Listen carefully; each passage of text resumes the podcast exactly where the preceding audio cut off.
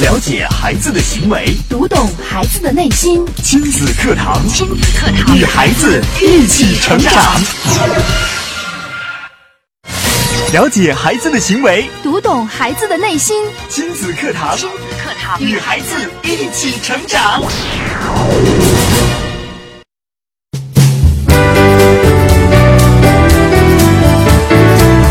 亲子课堂今日关注：母女共用内衣。主讲嘉宾：郑州市七院心理咨询师江建慧老师。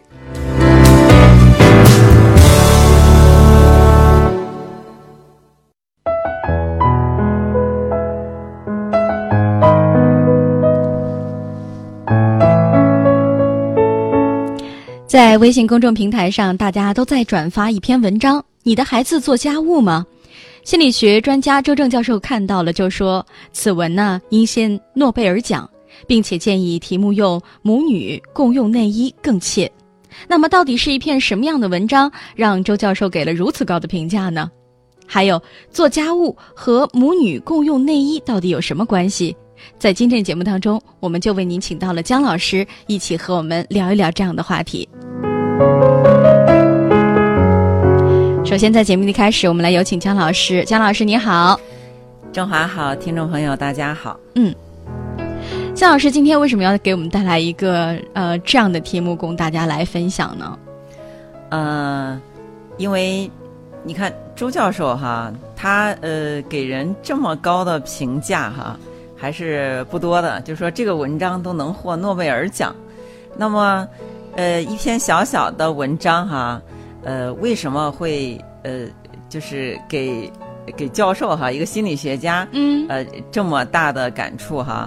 我们今天就来跟大家一块儿分享一下这篇文章是这样的：吃过苦的一代人，特别是七零后、八零后，会通过自己的努力打拼，说什么都不会让再让孩子走自己的老路，在他们的心中，唯有学习是重中之重。自从有了孩子。唯一的目标就是，只要你好好学习就行。可随着孩子一天天的长大，孩子不再是父母心中的孩子了，不让他干别的，学习也没有搞上去。于是乎报班，更有甚者一对一，一个小时二百元也在所不惜。可效果微乎其微，最后到孩子该小升初了，辍学了。父母是打也打了，骂也骂了，孩子就不去上学，整天待在家里，晚上打游戏，白天睡觉，与父母没有一句话的交流。父母管得严了，就会大吵。这样的日子怎么过呢？周教授在全国各地讲课时，都会大张旗鼓地讲做家务的意义，很多父母都会纳闷儿。做家务与学习有什么关系？这里的学问大了。一是人生下来必须做事儿，这是人生的意义之一；二是这样一来，成年后具有较好的动手能力；三是做家务、玩耍与学习并进，会让孩子不至于对学习成绩过度敏感，考试从容镇定，临场发挥好。这位妈妈有幸找到了周教授，跟随周教授学习，与孩子一起做家务。刚开始可是没少费劲儿，先让女儿从自己的内务整理清洁开始。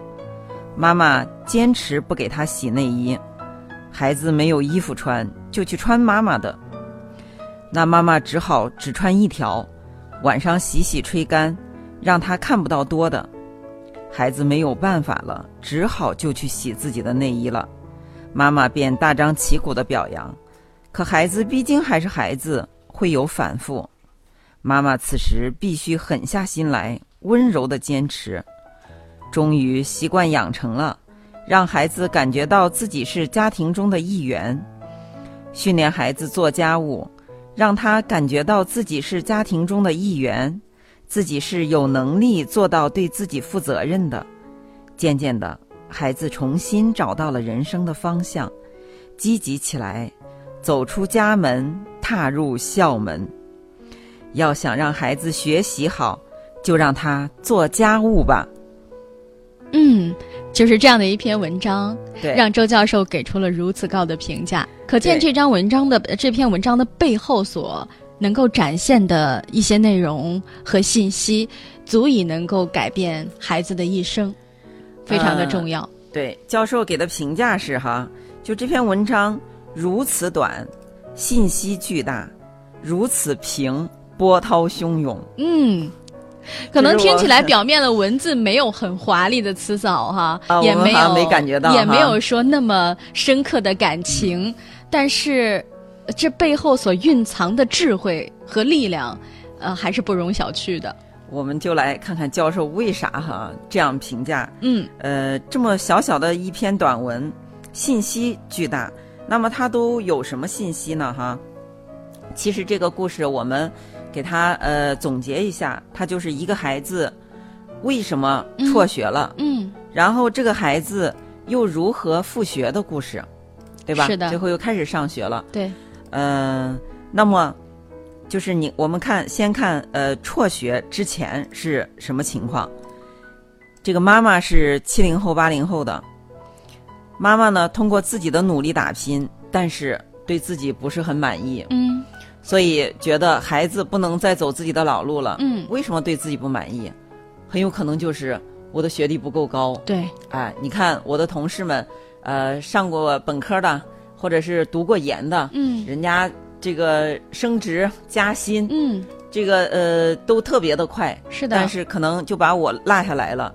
那么我这辈子也就这样了，我的孩子不能走我的老路，我的孩子得好好学习，将来得至少得本科、研究生毕业，甚至博士毕业。嗯所以说，必须从小好好学习。嗯所以妈妈，呃，就开始把学习看重是生活中的重中之重，唯一的目标。孩子，你什么不干都可以，只要你学习好。但是呢，妈妈是这样做的，日子也在这样过。随着孩子一天天的长大，妈妈却发现，这个孩子不再是父母心目中的孩子了。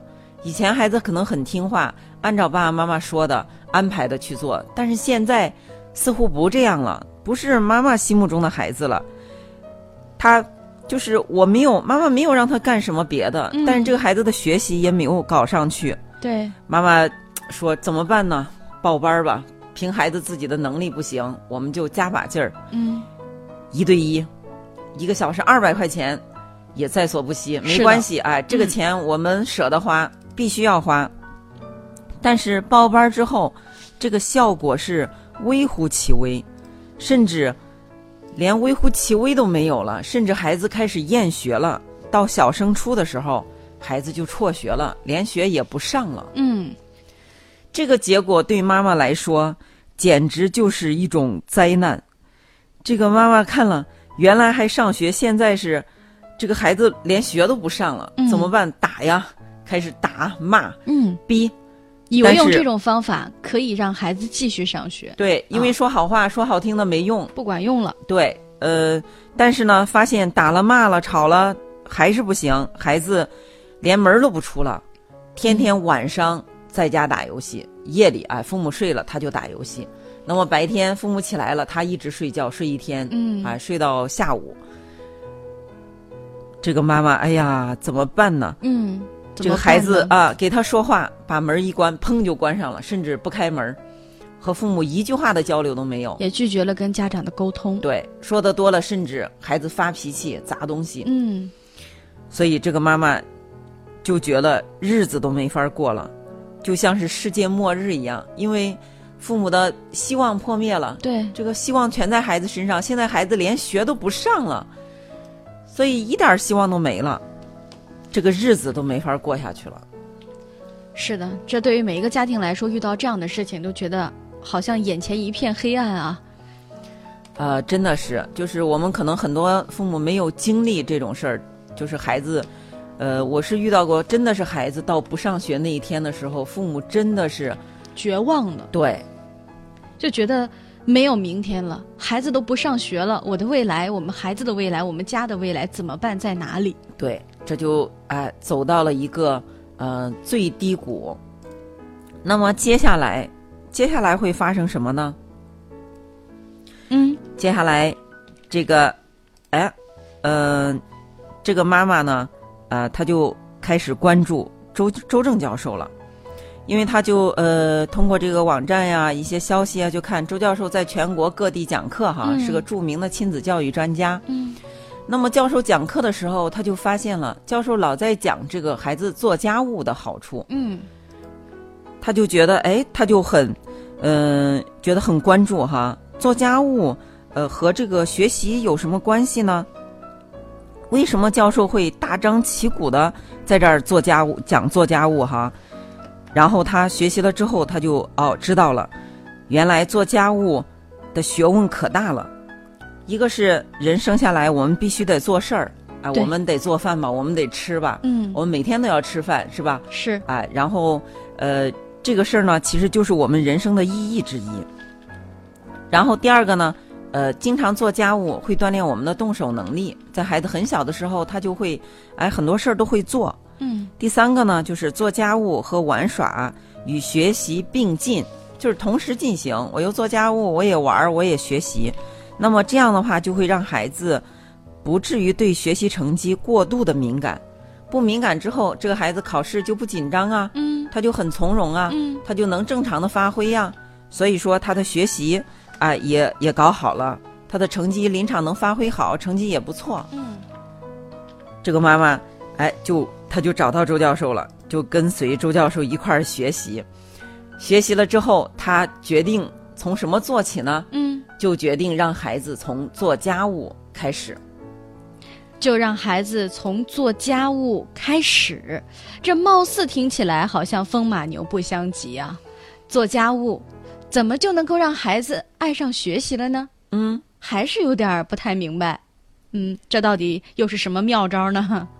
那么我们知道哈，可能呃，像一般家庭的孩子，我们给孩子说说，比如我们亲子课堂倡导的签订契约，嗯哎，我们定好契约，每天啊你要做什么家务，让你选择，然后你要坚持，嗯，啊，孩子就开始坚持，是吧？是的，啊，但是哎，这是普通的孩子，对于这个孩子来说，做家务嗯也不是一件容易事儿，因为什么？你看他都把自己关到屋里，都不跟父母说一句话了。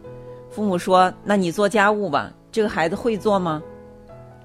那一定是不会做的，不会听从父母的安排的。啊，这个孩子根本就不听父母的话。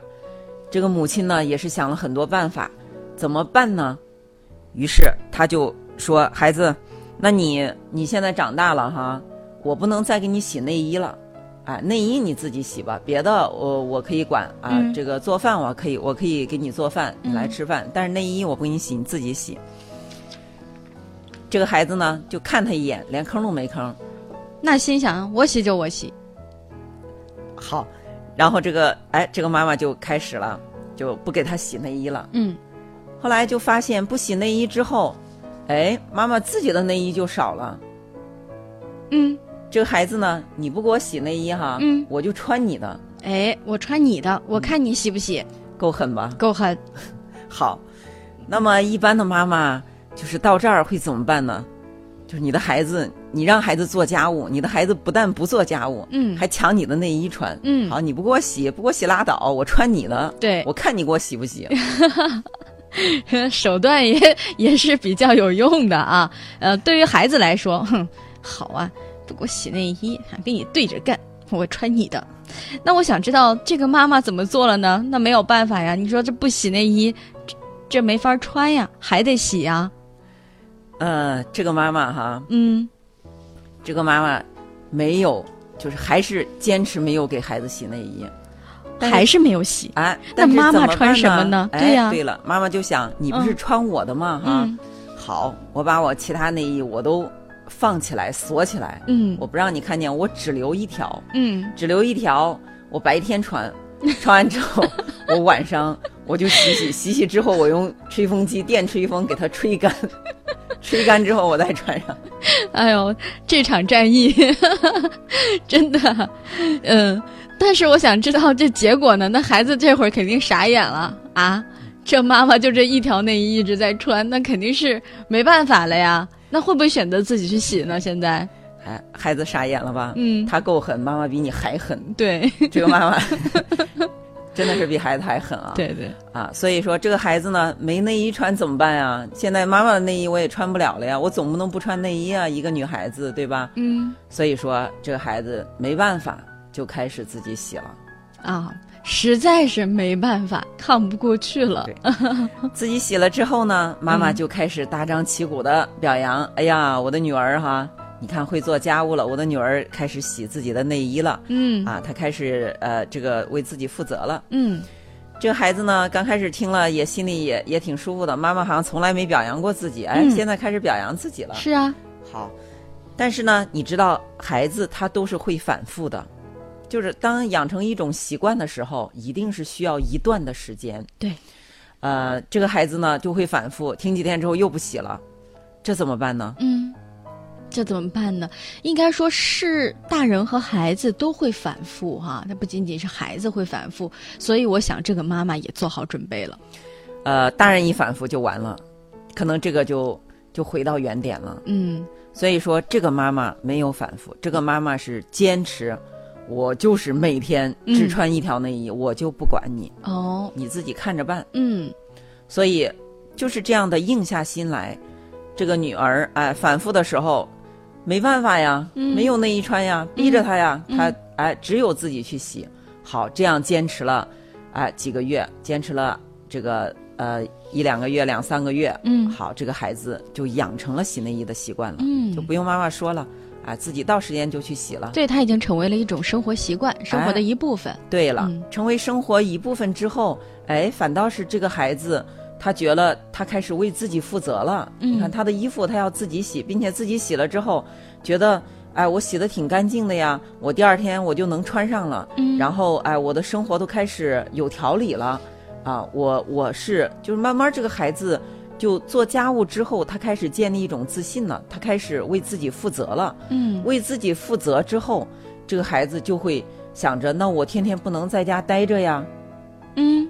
那我得去上学呀，我这个年龄我才小学毕业呀，所以这个孩子就又开始哎积极起来，嗯，走出家门，进入校门。是因为孩子回归到了一个正常的一个生活秩序上来了，这样他会积极的、主动的去给自己做一个新的计划。其实我想问一下姜老师，那么从这篇文章的背后，周教授给出了这么高的赞誉，那您怎么看？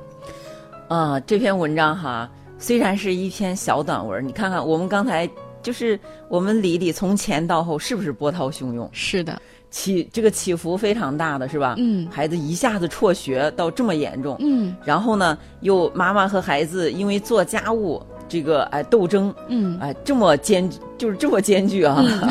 然后呢，最终的结果，孩子竟然又复学上学了。嗯我们可能就是听起来觉得很简单，实际上一个孩子让一个孩子辍学，也是经历了很多对孩子的很多打击和挫折，孩子才会辍学。是那么，当一个孩子辍学之后，这个孩子真正要到复学哈，其实也是非常艰难的，父母要付出很多很多，这个孩子啊、也要逐步的建立起，就经过很长的时间，可能建立起信心，才能达到这个复啊复重新的踏入学校。嗯所以说，呃，这篇文章呢，就是一个完整的，就像是一个完整的咨询案例一样，哎、也是一个非常成功的，呃，一个这个案例哈。那么在这个故事中呢，呃，我觉得这个妈妈，首先是这个妈妈是非常，呃，值得让我们学习的。嗯一个是她从，就是从自己的呃错误的方向，通过想要实现自己的愿望，给孩子寄予很高的期望值，哎、剥夺了孩子成长的权利，去实现母亲的这个希望。嗯那么最后收获了恶果，就是孩子辍学。然后呢，他又这个母亲，呃，到这个这个就是说一切一塌糊涂的时候，这个母亲没有放弃，不像有的母亲可能就觉得完蛋完了，我没办法了。但是这个母亲觉得我是不是哎做的不对，我要找正确的方法，就去找哎就去找周教授学习。嗯那么学习正确的方法之后，他就行动起来。他不是光学，学完之后还要行动起来，嗯并且行动起来也是非常的坚定。嗯哎，这个事儿做的时候哈，终于让他的孩子，呃，就是这种做了一个很就是我们看起来是非常狠的妈妈，哎，但是呢，她最终是这个结果是好的，她哎救了她的孩子，嗯。让她的孩子呃就是树立了一种哎这个正确的这种观念，我要嗯为自己负责，我要做家务，好的。哎。那我们收音机前的各位听众朋友，如果您现在正在收听我们今天的亲子课堂节目，从这一篇文章的背后，您听到了什么？您赞不赞同这个家长的这样的一个做法，或者是说您还有自己的一些认为？那么今天呢，为您请到的是郑州市七院心理咨询师江建慧老师做客我们的节目。那您有什么样的问题呢？也欢迎大家呢可以通过我们的两个沟通平台来和我们产生互动。首先呢，您可以在微信平台找到我们的亲子百课啊，找到之后加关注就可以互动留言了。那么微信平台的朋友呢，可以找到我们的这个微博啊，是我们的亲子课堂。找到我们之后加微信加关注就可以产生互动留言。在节目当中呢，我们的姜老师也会在第一时间为您答疑解惑。好，是接下来时间咱们稍事休息，马上回来。了解孩子的行为，读懂孩子的内心。亲子课堂，亲子课堂与孩子一起成长。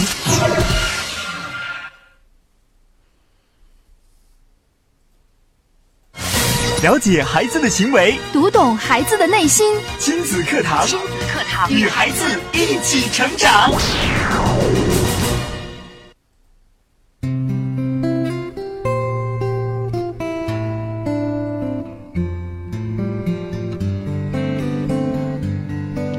好，欢迎大家继续来关注我们今天的亲子课堂节目。今天呢，在节目当中为您有请到的是郑州市七医院心理咨询师江建慧老师。在节目当中呢，我们今天共同来关注的一个话题呢是母女共用内衣。呃，在我们刚才的节目时间当中呢，我们和大家一起来分享了一篇文章。